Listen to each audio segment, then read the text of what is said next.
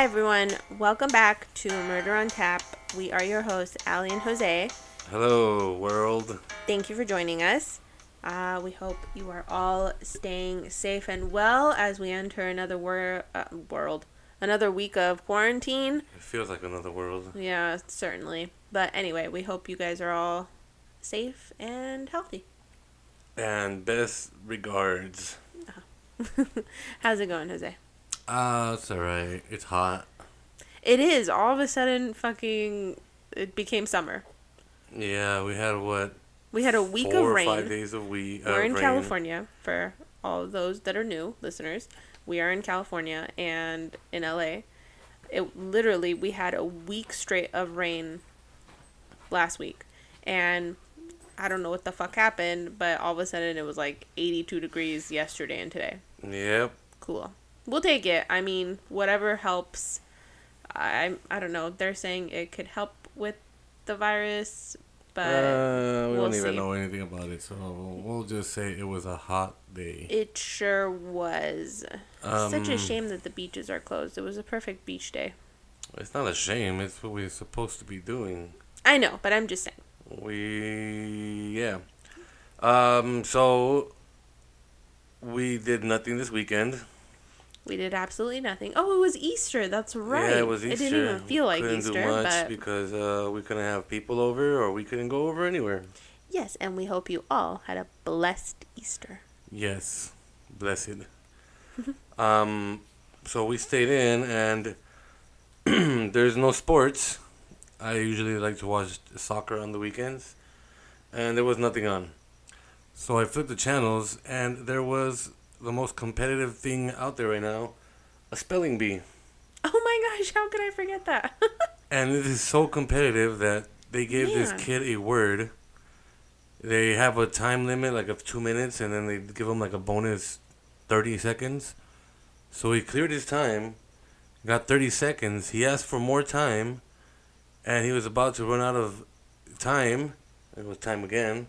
Drink every time I say time. And he repeated the word and he fainted. he did. He fainted. And the crazy thing was, nobody got up to help him. that was so terrible. he fainted. Sorry, I didn't mean to laugh at him, but He his he kept consciousness. He got right up and And like a gangster, he went up and he just spelled the word Like correctly and then sat down. Mm-hmm. That was funny. So if you're bored on the weekends, maybe look out for that, or I don't know, YouTube it. Yeah, check out spelling bees. Okay. Well, that was great. Thank you for that was that, the most highlight. exciting that part was of the weekend. beyond random, but okay. Uh, any beer news? Uh, beer news. I think there's a few things that were uh, Yes, out. I have a pretty fun one too. There's a thing about a 93 year old woman Oh yeah. who um I guess her family posted a picture of her on her at her window holding a sign that says I need more beer and holding a Coors Light can. Hell yeah. Um so she says that uh she has one every night. Nice. Yeah, one every night. 93 years old. And 93 years old, one every night. She says is it has um that it has vitamins. That it's vitamins and it's good for you Hell yeah. as long as you don't overdo it. Hell yeah. And it's practically good portion of it is water. Yeah. So uh, she also said it tastes pretty good. Nice. So I guess this uh, picture went viral and Coors got a hold of it and ended up sending her about a hundred and something, 120 or 150 uh, cans, and um, they said that they would gladly restock her when she is, when she finishes, when she's ready to restock. Nice. 93 year old lady. What a great story. And the good thing is, she doesn't have to share them with anybody. yeah. But yeah. Cheers to you, 93 year old woman. Um, I don't think I got her name, but you know who it is. Yeah, I'm sure. Oh, wait, I'm sorry. Olive is her name. Oh my god, what a cutie. Imagine if her name, last name was Beer. Olive Beer? no, it's Veronesi. I know I saw like memes about it, but I literally thought it was just a meme. I didn't actually think it was real, but that's fucking cool.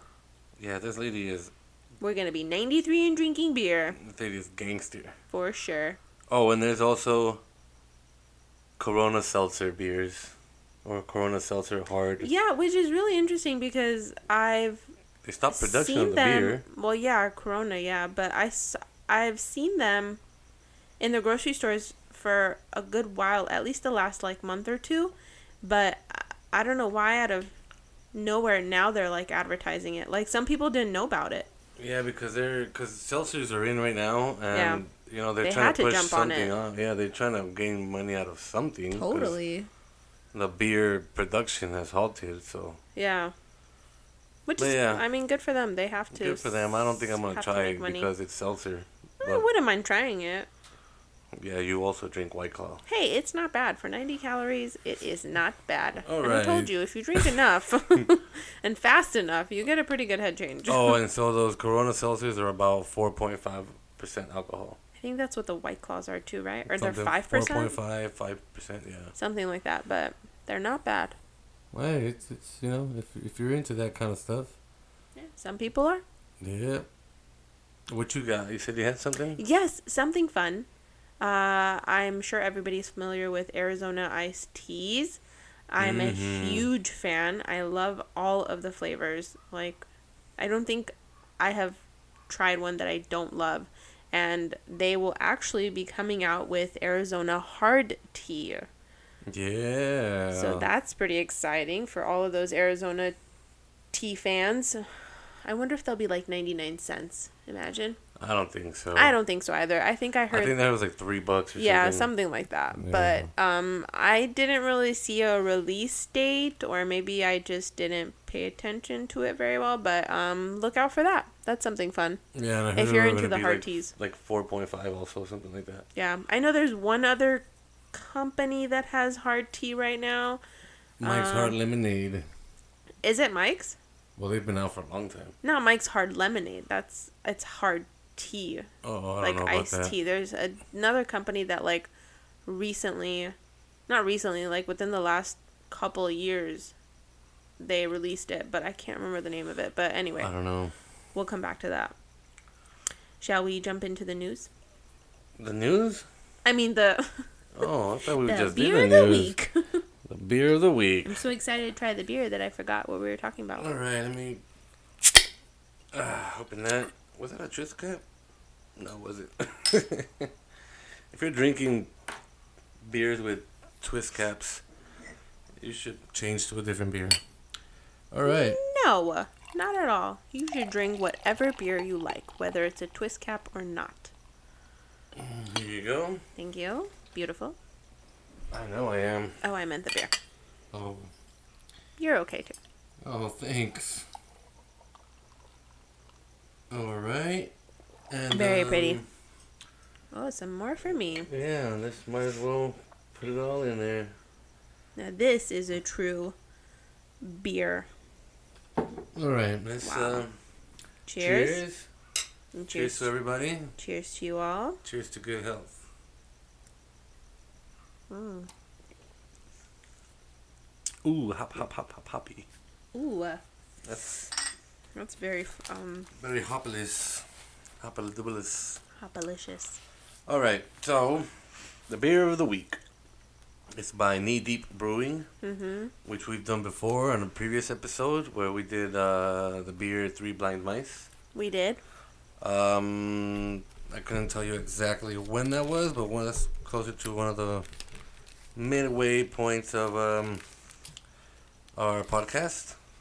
If you didn't hear it, then you were not a fan, and that's okay. um, yeah. So, Knee Deep Brewing Company from California, USA. Uh, this beer, I'm not gonna go into the details of the brewing company again. No, that's fine. And this was kind of an accident. It was my fault because I was looking at a different beer, and it was right next to it, and I thought they were the same company. Yeah, So I, my I bad. remember that happening. Yeah. Okay, so Knee Deep Brewing. This is an American Imperial IPA. It goes by the name of Simtra Triple India Pale Ale, Ooh.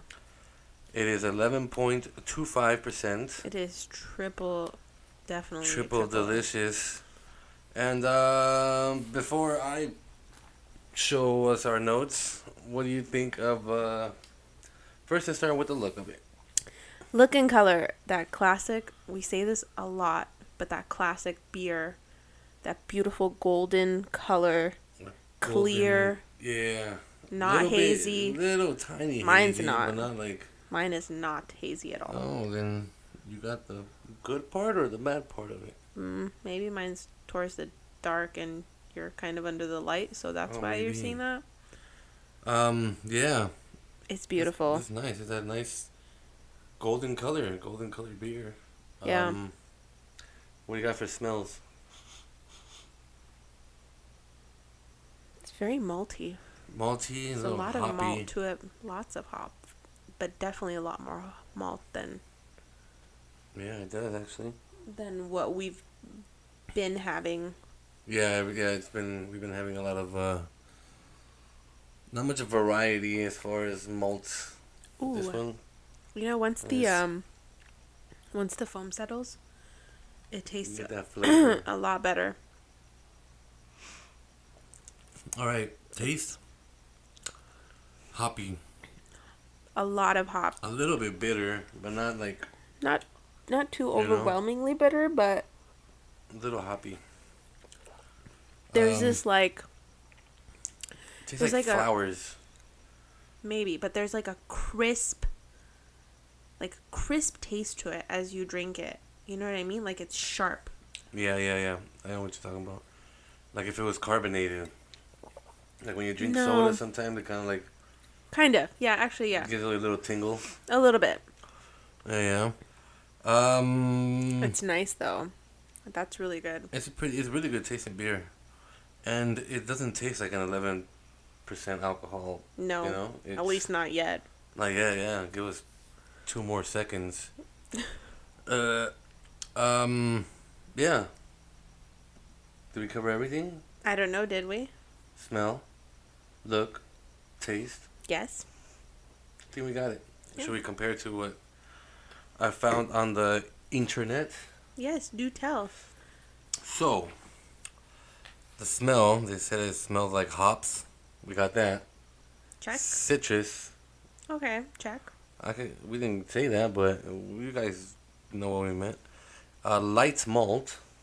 I think you can taste the you can taste the citrus. I think I think that might be the little crispiness that you're getting. That yeah, flavor, it's the that lingering The residuous. taste. Res, residuous. Residuous. the residual. The No. residuous feeling. Anyway, Uh, pine. pine, A lot of these IPAs are piney. very. very Uh, the so taste piney. says that it's uh, lots of citrus, and particularly lemon. In particular, lemon. Mhm. Okay, I see that. hmm A bit of malt, and tons of hops.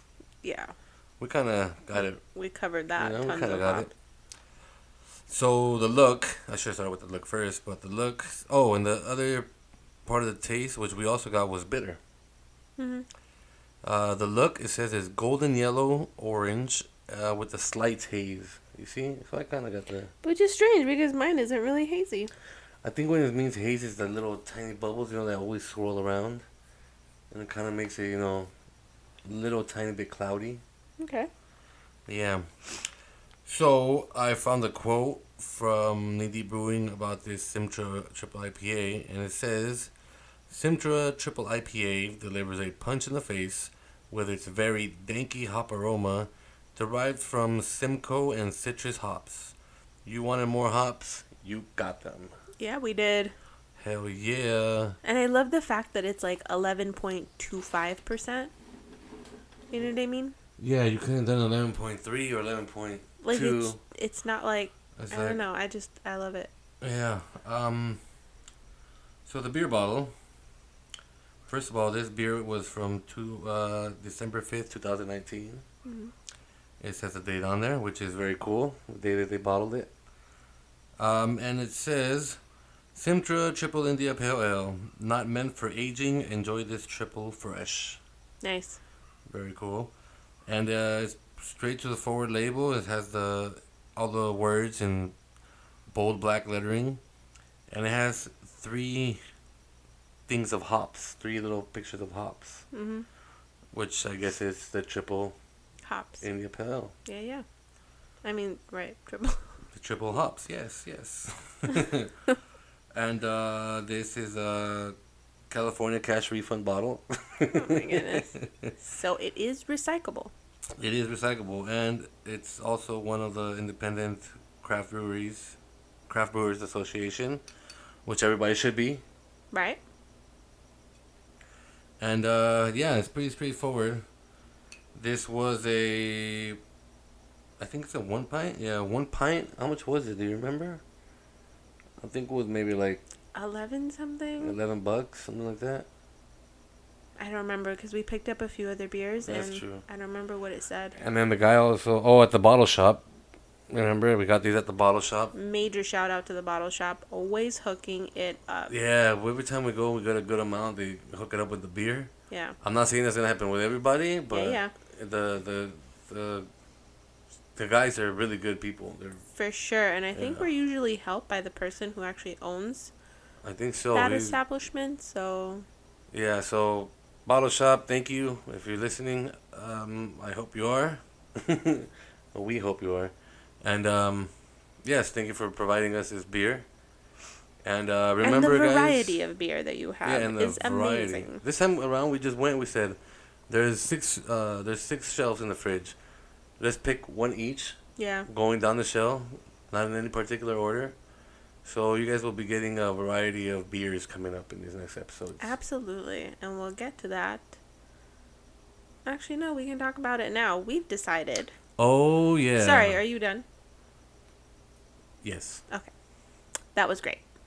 Thank you. Good choice. But aside from that, uh, we have decided to start doing an extra episode. I know we've talked about it in the past and we just haven't done it. We've just been super busy and it's kind of hard to get around to it.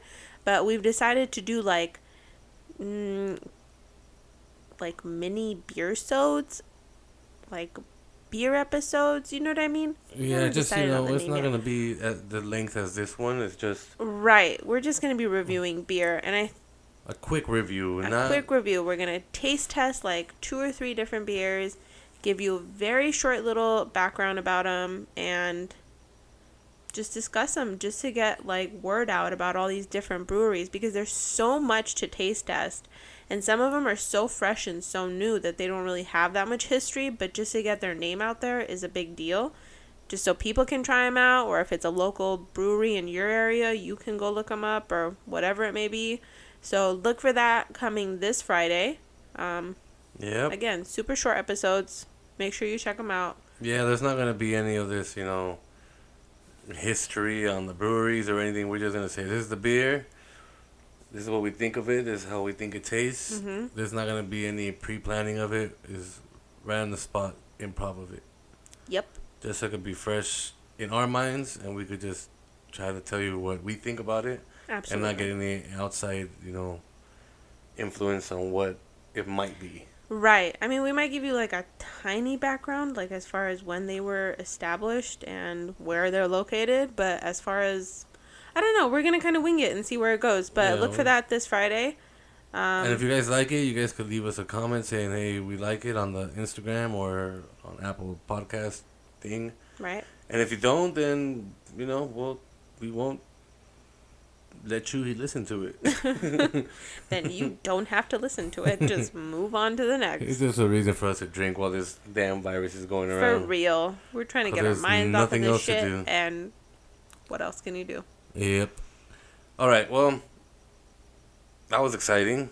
Very exciting. Thank you. This was delicious, and I'm already feeling the head change. It was pretty good actually, and uh, I'm kind of excited about these uh, beer episodes or beer episodes We'll think or beer sods. Let us know what we should call them. well, Indeed. so what do we have in store for the true crime portion of our segments? Okay, so I have a pretty um I have a pretty well-known one and it's it's a lot. So let me jump right into it. It's pretty it's it's pretty long. Okay. Well, Okay. let me get my slippers and. Okay, I don't have slippers. Oh my goodness. Okay. So the case I'm covering, the story I'm covering this week is about the West Memphis 3. Not sure if you're familiar with it, but it was actually one of the most it's a pretty well-known and famous um, case. Um, and for anybody that watches the Oxygen channel, it recently aired back in like the end of March, maybe like two weeks ago. But I remember this case mm, from what happened towards the end of it. We'll talk about that when I get there. But Oh, okay. uh, I hadn't really looked into it too deep prior to that. But once I did this time around, it kind of it's it's a lot. There's a lot, but there's a lot to it. So okay, let's get into it. Let's go for it. So in 1994, three young men were convicted of a heinous murder. But it left everyone questioning themselves even more. So the guilt of innocence of the West Memphis Three is still debated by experts and amateurs. Even celebrities and musicians such as Johnny Depp, Eddie Vedder, Henry Rollins, Natalie Maines from the Dixie Chicks, Oh. have held fundraisers in efforts to free the men who they say are innocent of these charges. So there's a ton of controversy and anger behind this. Controversy. That's what I said. It's a controversy. No, I said controversy. Okay. I'll drink for you. Shit, we're gonna have to go back and listen to that. But no, anyway, it's okay. For anyone new that's joining us, make sure to drink anytime I mispronounce a word, which is pretty often. Yeah, for anybody that's just joining, we mess up a lot. And it's not intentionally. I just I'm not very good at reading sometimes. Okay, leave me alone. and I don't really like to edit. Okay, so there's a ton of controversy and anger behind this case, but honestly, I'm not really sure where I stand with it. But I highly recommend for anyone that has access to HBO. To, oh, HBO Go is on for a month for free right now, Oh, I think. there you go. This is your chance. I was lucky enough to borrow um, the login information from a friend of mine, so I was able to view it. Um, but if you have access to it, make sure to check out uh, the Par- Paradise Lost, the child murders of Robin Hood Hills, and there's like three. Um, there's three parts to it, and they're all about two hours long, roughly. Huh. Yeah, so although you may consider skipping the first few minutes, um, just because it shows the actual crime scene, like with the bodies and everything, it's just a warning. But like right when it starts, boom, there are the bodies, and there's no like censoring or anything. They show you the full thing. Okay, I'll skip a couple episodes. Yeah, couple I'm-. Not gonna obviously I'm not gonna post anything like that, but just a warning for anybody that is gonna see it. And ironically, they um, which I'll also mention further into it, but they play a lot of great Metallica songs Oh all throughout goodness, it. But had- they started out with Metallica, so You had to throw Metallica there's in there. that. Hey, I didn't I didn't shoot it. I didn't edit it with Metallica. They did. So, let's jump into the actual story of it. So, uh, this takes place in 1993 in West Memphis, uh, Arkansas, known to be a quiet and conservative community, which would eventually be shook by this crime, to say the least. The three victims involved are Steven Edward Branch, born November 26, 1984, Christopher Byers, born 20, uh, June 23, 1984, and James Michael Moore, born July 27, 1984. The all three boys were about 8 years old at the time and not only were they all in the Club Scouts uh, Club Scouts, the Cub Scouts together, but they were also best friends. Yes, drink. So on May 5th, 1993, the three boys left their homes for a bike ride. Again, this is a fairly quiet and safe neighborhood, and the boys had a favorite place called Robin Hood Hills where they used to play all the time. Sadly, After this day, they would never be seen alive again. The same evening, at approximately 7 p.m., Christopher Byers' adoptive father, John Byers, made the pol- uh, made the first police report. Because there is major confusion about the timeline and so many different witnesses, no one was really able to correctly piece together what happened that night. So the boys were last seen together by three neighbors who claimed to have seen them playing together around 6:30 p.m. It's believed that the crime was committed sometime between 6:30 and 8 p.m.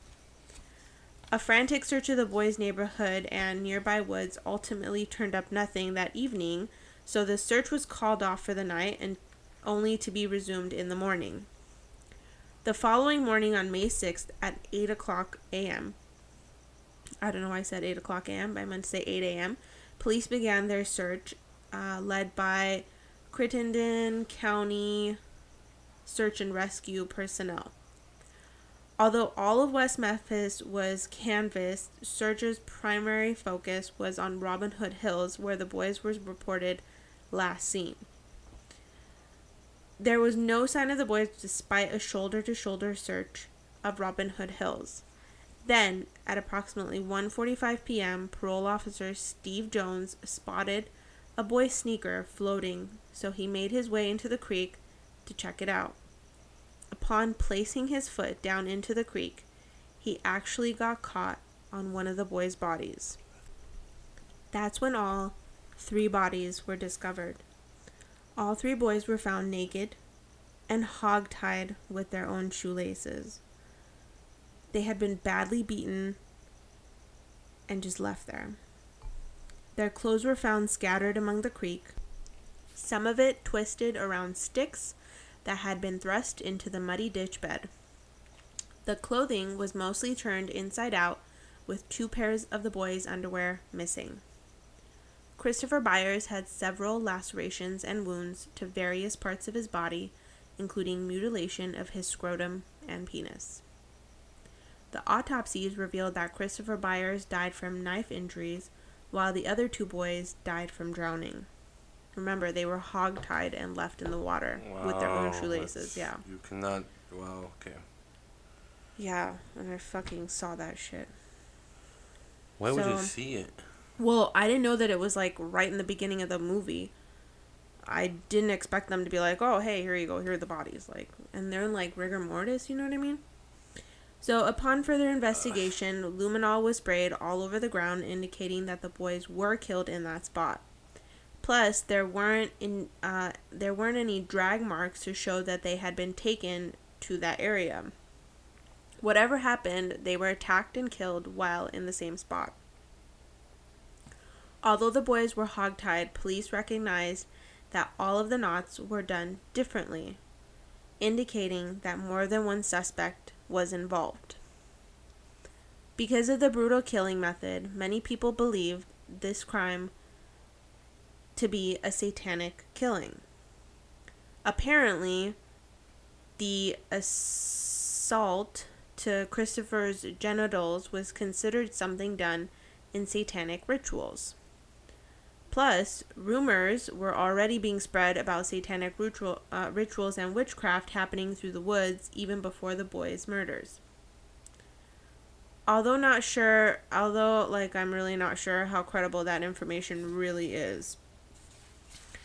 So, police initially suspected the boys had been raped, but no further um there was no like uh there was no evidence that they were raped, you know what I mean? Like no semen or anything like that. Yeah. No. Uh.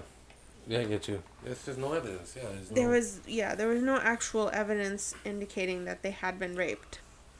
So, and no symbols or markings were discovered in the area to indicate a satanic ritual either. It was all just based off the fact of the genital mutilation. So, like one thing, and people just just automatically onto assumed that yeah. it was like the satanic like witchcraft. Yeah. But it is something that you know. I, I mean, it's possible. It's it could have been possible. I I wouldn't know, but Well, it's a big town. Um, it not necessarily, and it was a pretty quiet, like very Bible Belt town. Well, that's well. There you go. That's why. Like, you, you hear, very like, one much-.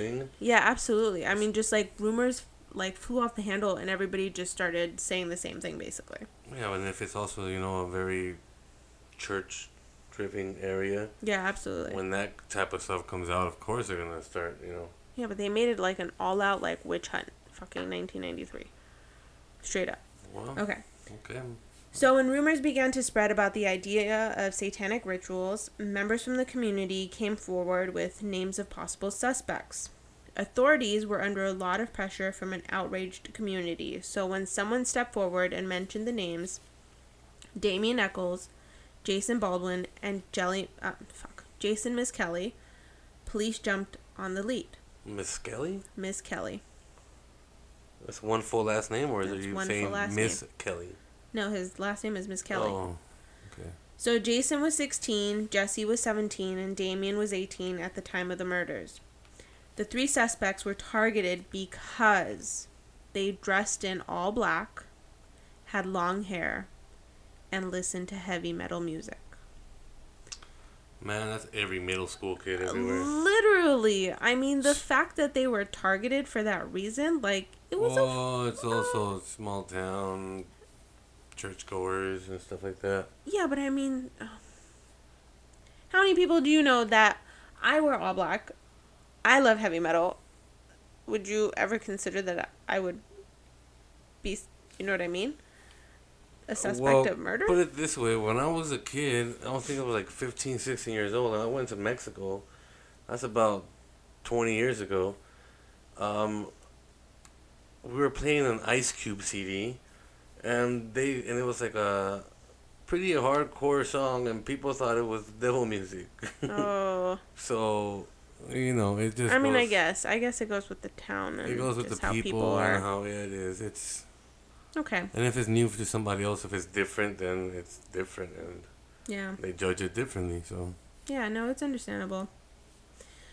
Okay, so however, one piece that the documentary left uh, behind was the reason why Damien Echols was specifically picked. It wasn't only because of the rumors of how he dressed and how he looked and how he acted, but Damien Echols was dating a young lady at that time named uh, Domini Teer, and her aunt Narlene Hollingsworth went to the West Memphis police and claimed to have seen Damien Echols near Robin Hood Hill around 9 p.m. and apparently his clothes were like covered in mud. wait, that's the name of the town, Robin, Robin Hood Hill. That's the wooded area. Oh, okay. That sounds like a pretty cool wooded area. Robin Hood Hill, yeah. This is Oh. West Memphis is the town in Arkansas. Oh, okay, okay. So there's a good chance this could all be hearsay, but of course police had to take it into consideration because it was a lead. So again, my opinion on this case is completely unbiased because um, I watched the documentaries and I have just a different opinion on them. But again, if you're allowed to feel however you feel about it. Yeah. Uh, but honestly, again, the way the documentary was set up, it was, um, it was in a way that the police, like the way they did their investigation, was very poorly done. well, they're probably- especially they with the lack of evidence. Yeah, they might have been prejudging it already. They were, and the thing was like they were under a lot of Scrutiny, scrutiny and a lot of like a um, pressure. pressure. There we go. This beer man. They were under a lot of pressure to come up with a name, and it wasn't like until a month after that they brought in these three boys. So, because of the witness statement, authorities had every right to question Damien, uh, making him the main focus of the investigation and the ringleader of the trio. Hmm. Another point not really highlighted in the movie was the fact that Damien suffered from serious mental issues. So he had a history of psychiatric problems and violent outbursts. In 1992, he was sent to a psychiatric hospital. Again, this is before the murders. By a court order, and even his parents expressed concern about his involvement and interest in the occult and in the pagan uh, nature religion called Wicca, sometimes associated with Oh, witchcraft. Yeah. But also, he even mentioned during like his interviews with the documentary team that he even had tried different religions like Catholic, uh, Catholicism, Christianity, Buddhism. Like he had tried different stuff. It wasn't just that he was into like Wicca. You know what I mean? yeah, yeah, yeah. So he even had a record of being violent in school towards teachers and other students. One incident that is repeated often is the fact that Damien liked to ingest blood. Okay. So apparently, during one of his classes or detention or something like that, a student had cut his wrist and Damien grabbed it and began sucking on his blood. So he's a vampire. He is a vampire. So during his interrogation, Damien was extremely cocky. When asked to verify his whereabouts from that evening, he claimed to have been home talking to different girlfriends. However, his alibi was never held up in court and was highly scrutinized. When the girls were interviewed, some of them denied talking to uh, talking to him at those times that Damien had mentioned even when his grandmother was questioned, she uh, she mentioned that he wasn't home around 8 p.m. But like, I mean, he's a teenage boy. Like, how- you, Nobody's you know what I mean? Who's checking in with their grandma? That's when you're a teenager. Like, you're in Did and out of the with his house. I mean, I guess he did. He lived with his parents, Oh. and his grand. I'm guessing his grandma lived there. Okay. But it's just like you know what I mean. You're a teenage boy. You're like constantly in and out. You're in your room. You're sleeping. You're leaving. Like you're not. You know what I mean? Yeah, you're, yeah, it's true. So, okay, so we ta- we talked about Damien Echols. Let's jump over to, uh, let's switch our focus over to the other two boys that were also named, uh, Jesse Misskelley and Jason Baldwin. So Jesse is one of the main reasons, aside from all the other speculations. Jesse Misskelley is one of the other main reasons the boys were convicted. So Jesse had a very low IQ. He told so many different stories, all of which were all over the place. And remember, Jesse was only 17 at the time, and he was questioned by police without his parents being present during his interrogation. And apparently, like, I read some parts where, um, even though he was read his Miranda rights, he didn't really understand them. But the police just kind of, you know, kind of didn't really explain anything to him or like what they were talking about. So they were kind of confusing him at the t- same time, but also coercing him uh, in certain ways, which is pretty common. And especially with somebody with such a low IQ, Yeah. What like was? borderline mentally kind of. Didn't they do this also with like uh make, making a murder? Yes, that was another one. That's They're I mean- coercing and uh, was he? He was underage kid. he too, was right? he was like 17 and they're basically the way they talk to you it's like they're kind of just feeding you stuff you know what i mean like and it's kind of like like even in the in the movie there's parts of it that i watched where he's like uh, they're like oh so um he mentioned something about them being like killed with a gun right and they're like are you sure it wasn't a like a knife you know what i mean like Oh, you sure they're trying to. like they were on him, planting yeah. stuff they were planting stuff in his head and at that point basically by june 3rd um this is like officially the first time that jesse Misskelley uh, was interviewed and he it only took a few hours before he actually confesses right? So because jesse was considered borderline intellectual functioning um, some believe he was again coerced to say the things that he did. So uh, he technically should have they should have explained certain things to him a little bit better but during the trial he goes on to say that he saw damien supposedly rape one of the boys. Then um, one at one point when damien and jason are beating up two of the kids one of the kids michael moore is like running off. So JC, JC, Jesse chases after him, brings him back, and then kind of waits for Damien and Jason to be done, and then they kind of start beating up the other little kid, and he goes away. So he's basically saying that he had no involvement in it other than like kind of holding one of the kids down. Jesse mentions how um I'm sorry. So aside from all that, he confesses several times, not just in that one day, but on different days. Like I like bunch of times, and I will give you guys one of the. I will reference one of the pieces that I got most of my information from, and I highly suggest that you guys go in and read it because it's like on several different occasions that he just keeps talking. And even at one point, like, his own lawyer tells him, like, don't say anything. But he goes against his lawyer and he starts talking. It's, uh, yeah. That's a lot. Yeah, it's it's pretty bad. thing, whole, It's pretty bad. And yeah. sorry. So, although even though I, although his story changed like multiple times, he still somehow managed to fail his polygraph test. Um, and again, I said I wouldn't be biased about this, so I'm not saying that they didn't do it or they did, but just I'm just saying that there wasn't enough evidence pointing to Damien, Jason, or Jesse. No blood was found, no shoe prints were found, no hair follicles, nothing, no DNA. But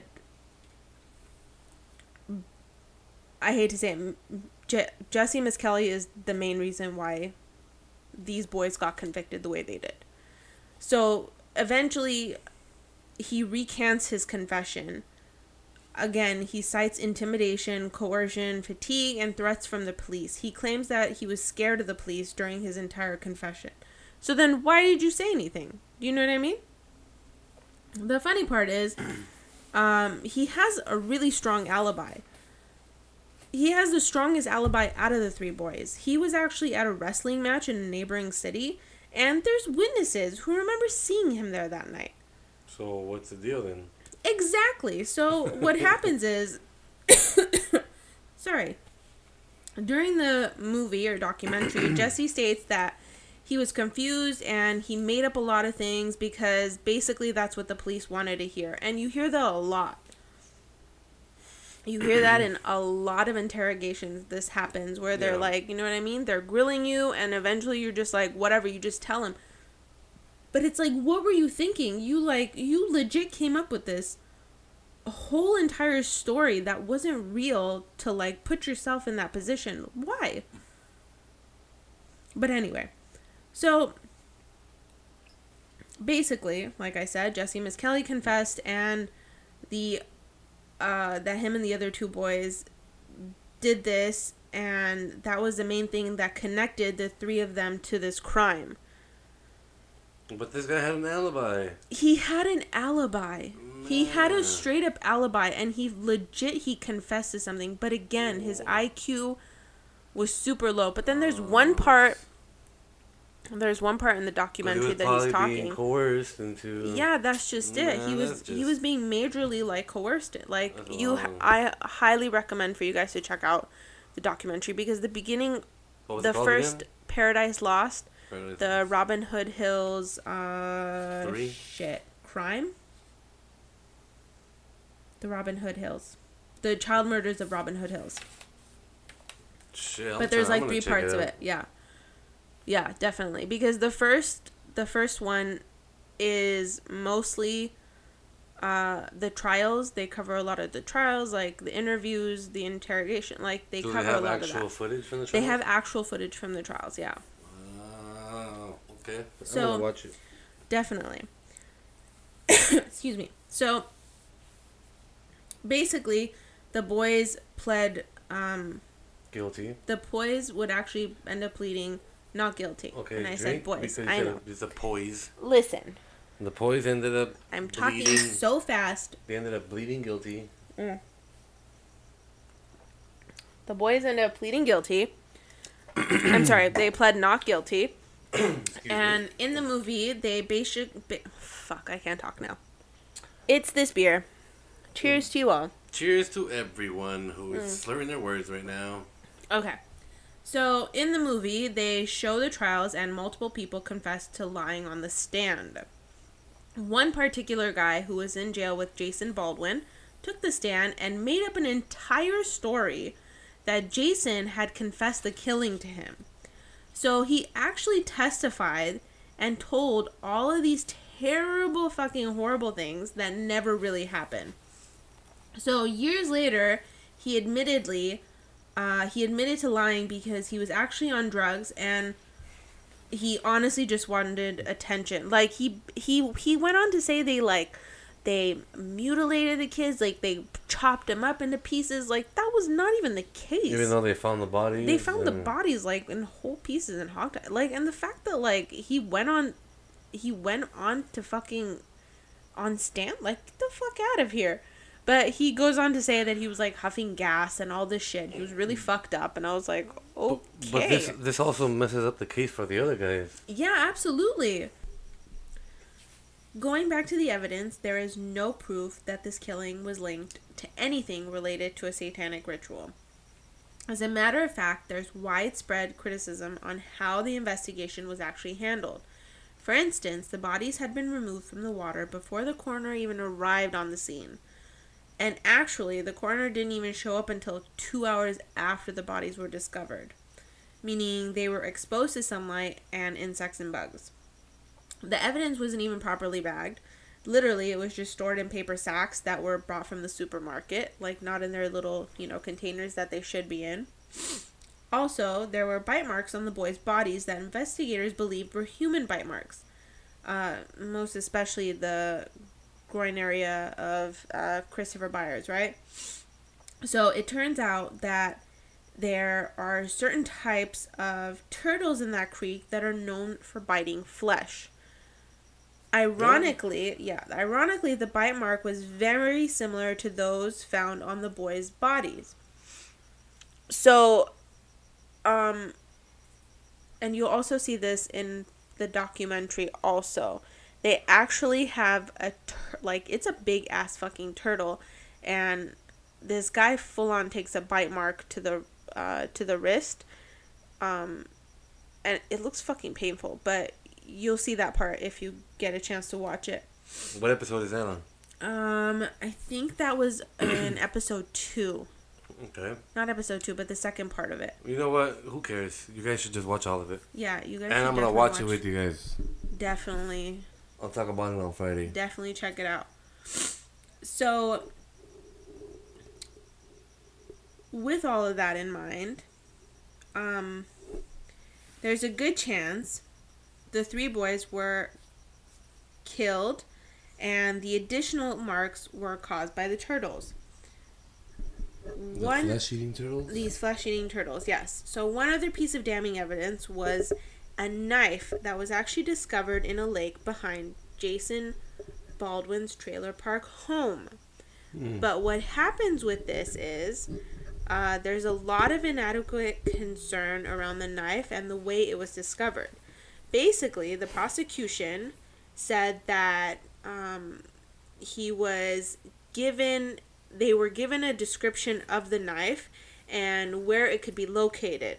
So divers were hired by the prosecution, and press was called to the lake for a discovery. So just there's a lot of inconsistencies, false testimonies, barely any evidence to basically basically convict uh, Damien, Jason, and Jesse. So in February of 1994, Jesse Misskelley was convicted and sentenced to 40 years in prison. Damien Echols and Jason Baldwin were tried together and found guilty on March 19, 1944. Oh shit, 1994. And Whoa. You Jason- skipped 50 years? 50 years skips? Jason was sentenced to life in prison while Damien was sentenced to death by lethal injection. Wow. Or at least one of these guys might have gotten off. Right. We'll get there. We got to lethal injection, life imprisonment. And these are young boys. Like we're talking 16, 17, 18. Well, a little like a year older So after the the juveniles were also trialed as They were tried Yes. as adults. They were, especially Damien Echols. He was Was he the youngest one? Damien Echols was 18 at the time. Oh, well, he well, was tried him. as an adult, Well, he is an obviously. adult, He was an adult. But uh, the other two boys were got a little bit of a lesser. I guess it was. I guess either they judged it as a like an extreme case by what they said. Right, and mostly Or because he was- was the main target. Damien Echols was the main target of the uh, of the actual crime. Like he was the one Wow, that he was witnessed by so many people and like whatever, you know what I mean? You're 16 years old and you're going to jail for life. Shit, You have. Well, you know. you had your whole life ahead, If you're living a healthy whatever life, you'd be like 60 years in fucking jail.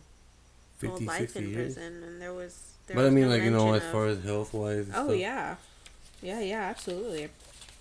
Wow. Okay, so as I mentioned at the beginning, this you would case, never, you would never get to drink a beer. No, no. And you'll see parts, you'll see some of that stuff in the documentary where they like talk about certain things like that. Like certain celebrities come out and they like read like passages from letters or diaries or journals or whatever that were left behind from the boys. But when you see the documentary or cover it, I'm barely, I'm barely getting like Oh, you're not done with the series yet? not even no no no not that part but i'm barely like Skimming it. covering i'm skimming through it because there is a lot there is a lot that's why i highly recommend for anybody that has a chance to watch it watch the documentary. What do you mean a chance? Everybody's staying at home. You guys no a i know but i'm just it. saying it's a, just aside from the first like five ten minutes which is like the most brutal part the rest of it is I'm skip that part. the rest of it is just it's mind blowing. It's mind blowing. If you don't got HBO, hit me up. I'm gonna get it. I'll hook you it. the password. do it. We will. They they portrayed in from the aspect of the police and how these boys are guilty. Just straight up. Just straight up guilty. No, That's you're it. not guilty until proven None of that. Yeah. No. It was None of you. that at all. Like That's it, it it's it's full on it it's targeted towards them being guilty. Well, like you said, they, they were scrambling to get names and they wanted to get somebody behind this case. Yeah, yeah, no, absolutely. It was. I mean, So of course, if you're looking for a name right away, with that much um, pressure, you're gonna have it in your head that these guys have to be guilty already. right, So, right, and you will do anything to make that happen, which is but the I- law states pro- uh, guilty until I mean innocent until innocent proven guilty. until proven guilty. Yeah. And then. All right. Well.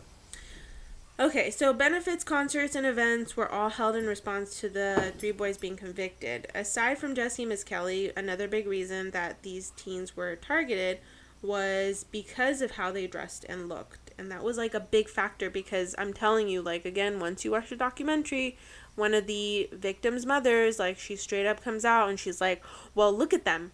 Look at how they're dressed. Like, look at how they. Look at how they act like, yeah, they did it. You know what I mean? Like she's full on just going based off of that. But You'll see it. so, uh, how many people?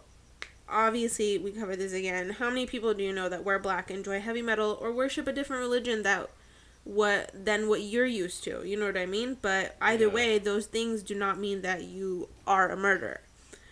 So, in early 1996, their first appeal, excuse me, is denied. But by summer, when the movie Paradise Lost is released, they receive an outpour of support. They were denied several times after that, in 1997 and in 1999. And you may think it ends there, but no, there's more. So let me tell you about some other possibilities that come up.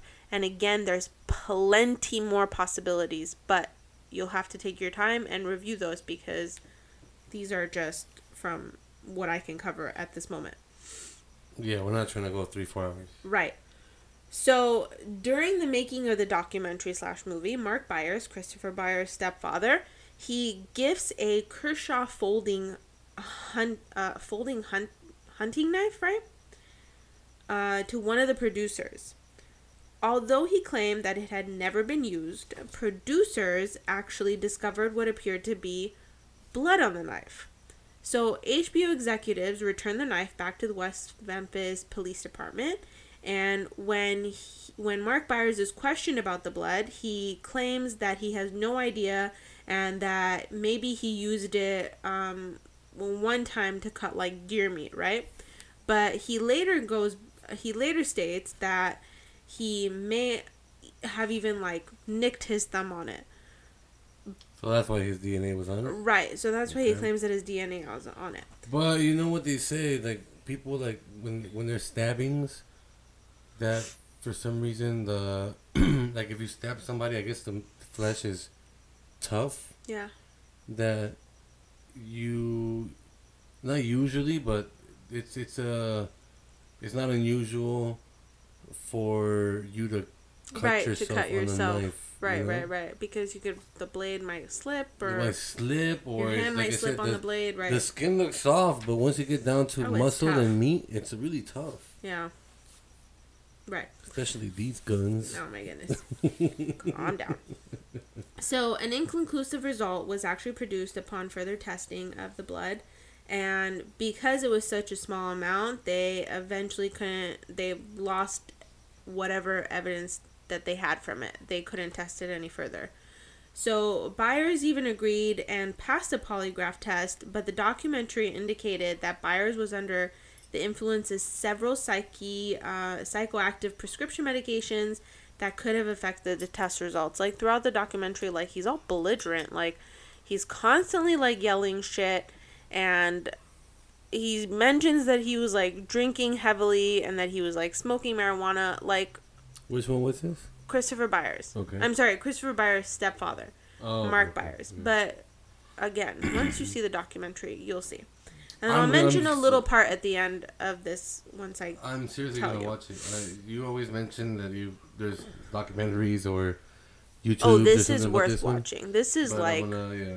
This is a highly pub- publicized case, and Maybe not the first ten minutes of it, but I'll watch it. And again, if you guys are if you guys can't get to it from like HBO, check out the Oxygen channel, but I know I watched it but I don't really recall how um how they portrayed I never even whole- heard of this. yeah. Honestly, I've never even heard of this. Yeah, it's it's pretty big and mostly because of the fact the way it hit Hollywood. Like I'm telling you, like celebrities were behind these guys because of Wait, I what was they about saw. I was about to say this is, wasn't in Hollywood. no, no, but I mean like Celebrity. It's funny how celebrities took on to this. though. Celebrity, yeah, because they fucking saw it and they were like, "What the fuck?"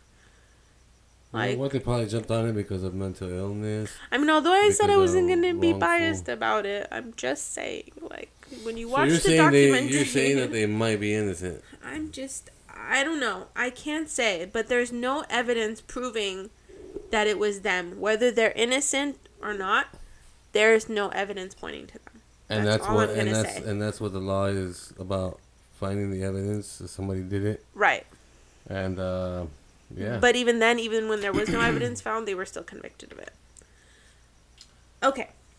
So, so he takes his polygraph, he passes, and in addition to all of that, there was a bite mark aside from the one that was on the genitals. Uh, there is a bite mark on one of the other boys, Wait. Stevie Branch's forehead. Remember the turtle bite mark? Turtles, oh that's a person bite No, no, no. This is, but this one is. This one appears to be a human bite mark on Stevie Branch's forehead that was actually not mentioned in the original autopsy or the trial. All three suspects sus- uh, submitted imprints of their teeth, but neither was a match.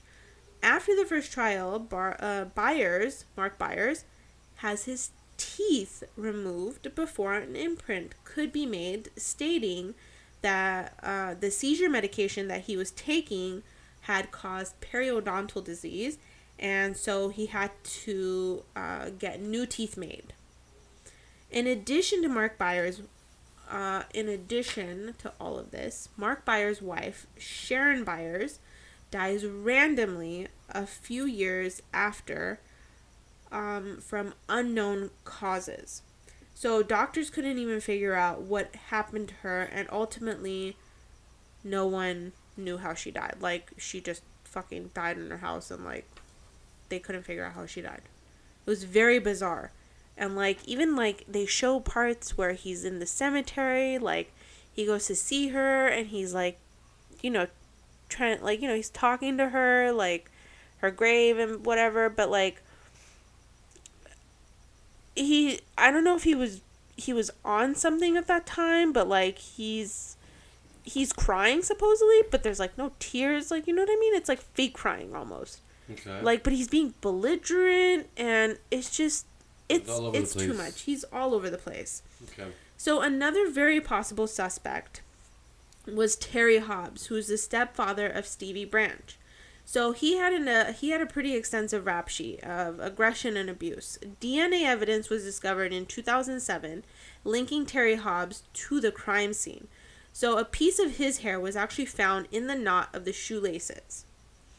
Police matched the saliva from one of Hobbs' cigarette butts to the sample and it was actually a match.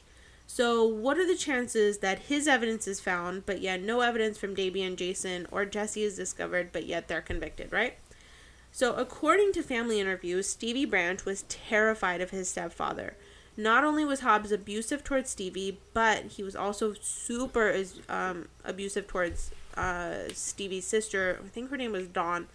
But Oh, you don't hear about too many dons anymore. no, not anymore. But she endured like major abuse. She is beyond fucked up at this point, and she's like heavily into drugs now because of what Hobbs did to her. She was traumatized as a child and constantly molested. She even claims that she couldn't even remember um, parts of her childhood, and this was also the main reason why she did drugs because she didn't want to remember those awful memories growing up. So well, that's the thing. They usually block off yeah, absolutely. your it's brain tries to trauma. protect yourself from. Yeah, you don't want to remember. Like she's like, I can't remember. Like, fr she was like 19 during one of the during one of the interviews, and she's like, if you ask me what happened 10 years ago, I can't tell you. I have no idea. It's, it's a defense mechanism of your body and your Right. brain. Well, your brain mostly. Yeah. Yeah. So Terry beat his wife, had aggravated assault against his brother, and he was just an all around messed up and scary dude, right? So let's uh, again, you guys need to read read up on that shit because it's a lot. It's a lot. There's there's a lot of speculation. There's other pieces to it that I'm not going to get into, but there's a shit ton. There's a lot. So, let's go back to the actual convicted suspects, right? So, in 2008 and early 2010, they were denied again for a trial. But finally, on November 4th, 2010, the state Supreme Court ordered a new circuit court evidentiary hearing for Damien, Jason, and Jesse. The three boys, uh, I'm sorry, the three men at this point entered into an unusual Alford plea deal. So, the Alford plea is a legal mechanism that allows defendants to plead guilty uh, while said- maintaining their innocence. You just said plead guilty again. I meant to say plead Then while they plead guilty while maintaining their innocence, right? So the reason for its existence is so that it brings some closure to the case and at the same time it prevents the state from being held responsible for what they had done, meaning no compensation to the suspects.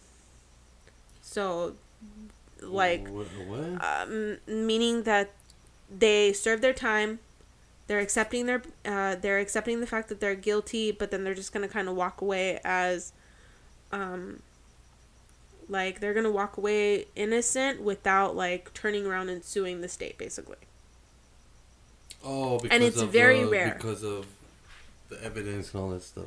right Okay. because of so much evidence Fuck and so much support that they got out of all these people like trying to Well, get them if, out if of you're getting there that much support and you honestly are innocent, yeah then you should go out of your way and be like, you know what? No, you guys put me through this. Well, you guys put us through this. Or the people that didn't weren't like, well, the the main one was it Damien? yeah Because Damien you said, was blurting his ass off and just I did. No, this, no, no. That was that was Jesse. Oh, But Jesse again, he was like borderline, little mentally. Oh yeah, well, yeah. Well, never mind. Okay, so the families should say, don't try to sue just because of it, but try to get some kind of compensation out of it for all those years and. Yeah, but imagine like, I think they just wanted to be done with it. Well, They didn't wanna- even better than just. I you know they didn't want to like they spent two decades in jail, and one of them was on Yeah, fucking a death sentence. Like, if you asked me, I would have been like, yeah, okay, whatever. I just need to get the fuck away from this. Like, I don't give a shit anymore. So what? What is he? Is he still alive? The guy on death sentence? Yeah, all three of them are. They're all fine, just like that. All three men were released August nineteenth, 2011. Um, I know But that. imagine if the guy on death sentence, it would they would have put him to death beforehand. Yeah, and they mentioned that at one point, but I was a little bit confused by it. It got pushed back or something like that, but well, it he was always pretty. gets pushed back. They always push it way back, Yeah, unless it's a very like, you killed a bunch of cops or something like that. You Mm. hear that you know a few years and you're you're you're you're in the. Do they do lethal, lethal injection now? Right? There's no gas chamber anymore.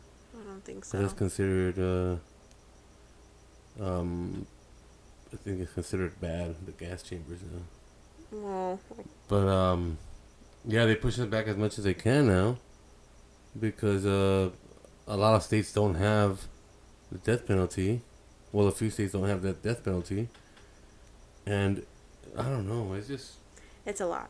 it's a lot, and It's it's, a just lot. it's, It's- just it's just I'm not too familiar with all the different states and what they Mm-hmm. have, but I know well to me it's insane that what California has done. if done. you get recently. tried as an adult, like 15, 16 years old, and you're in for life, that's all you're gonna see. right. That's But it. well, that was one of the things that they passed. I think in 2012, one of the bills or whatever it was. But that anybody that was tried, I mean, sentenced to death as a minor, Well, they, they um, uh, right, they had a retrial because of the fact that they they changed laws up and stuff like that. they did Well, they, oh yeah, I remember. I remember hearing. I mean, this. I've mentioned this in several of my Yeah, other I've- stories, I've but you know about what I it, mean. They, they're too young to just be Kept sentenced. Not even that, to just be sentenced to death because who knows? What if they have a chance of being rehabilitated?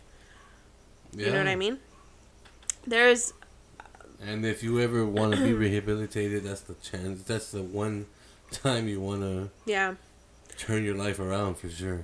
Yeah, and I mean, as wrong as I understand it's wrong for some of the crimes that are committed, Yeah. it's don't get me wrong, it's not right, but also to be sentenced to death as a child, you're a kid. You fucking you don't you don't have But there are those people that say, "Oh, you killed somebody. You should be killed." I know, I it's people's understand. opinions. It's people's, you know. I understand, beliefs. but then there's like families families who like who eventually they forgive. They forgive the people for Yeah, doing but- the harm that they did to their family members and I feel like I don't know. I Yeah, don't know. Again, that's just my opinion. That's just my opinion. No, yeah. It's, everybody has an opinion, but Forgiveness is I know. forgiveness is um, it's not easy to do, but I think it's harder to forget about it. no, I I know, that. You know what I mean? It's even if you forgive forgive somebody, you know what they did. yeah, So right. Um yeah, right. with that said, Jason, uh, I know Jason married and he left the state. Um, although Damien Echols had, while he was going through this trial, he had a son. Oh, Yeah, Oh. with uh, Domini Teer. They had a child together. Dominic but here. yes, her first name is Domini. Oh, okay. that Her last whole name is Teer. Domini Teer. That's a pretty cool name. That is a very cool name.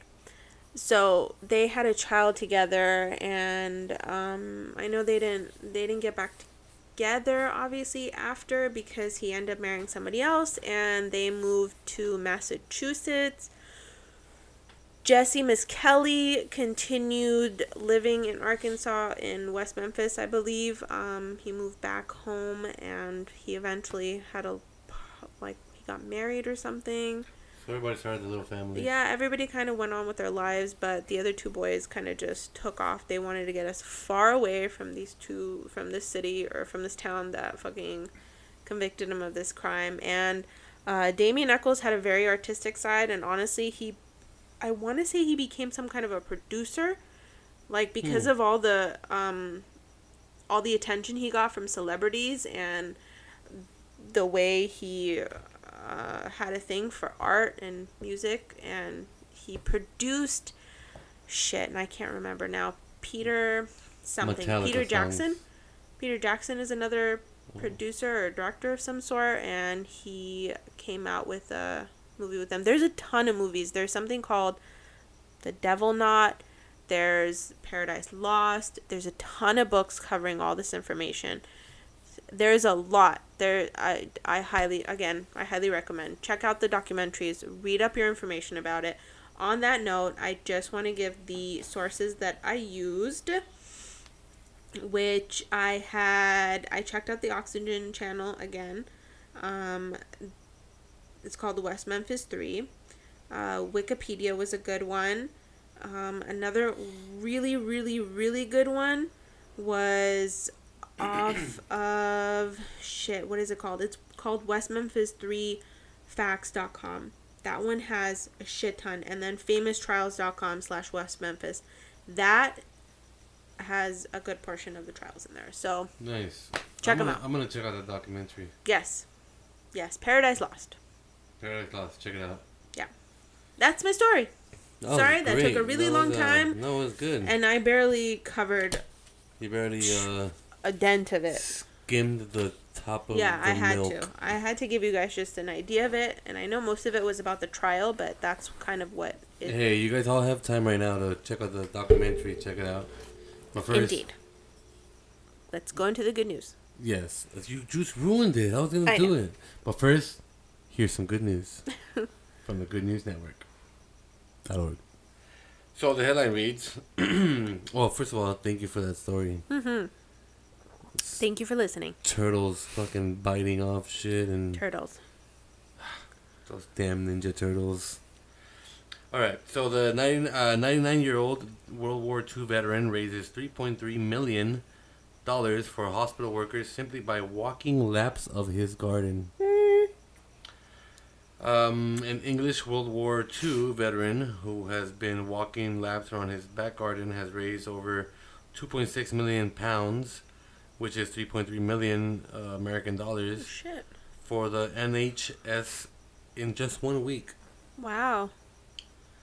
99 year old Tom Moore says the NHS has been marvelous.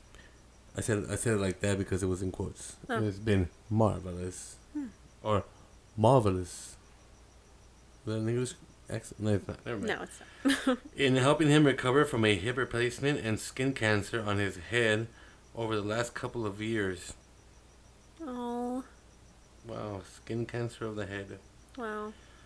As a way of saying thank you, the former civil engineer has been doing daily laps of his 25 meter long, uh, which is 82 feet, uh, garden with the aim of walking 100 lengths by his 100th birthday on April 30th, was already passed. April thirtieth. Yeah, he just turned. We're in April. Wait, are we? It's? April fifteenth. Oh shit! I thought we were in May. I Listen, keep on. I, I- wish we were so we could say we're over this shit, but I keep on. not. I keep on seeing those. Uh, He's gonna be hundred on April thirtieth. A hundred on April thirtieth. I keep on seeing those They Justin Timberlake memes that says it's gonna be May. Oh my goodness. So I'm thinking we're really closer to May than we are. well, I mean, we are. Fucking April went by like nothing. Oh, you're right. We're on the fifth.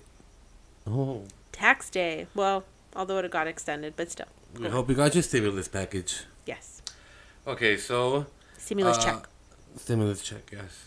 Moore, who began his walks last Monday on April sixth, which is two weeks ago for us, cause I don't go exactly by the date. because Okay. I don't do my research correctly. Um, initially set a fundraising target of one thousand pounds for NHS charity charities together, with the sole exception. Sorry, the sole expectation. I'm gonna drink. Say something while I drink. I'm gonna drink too.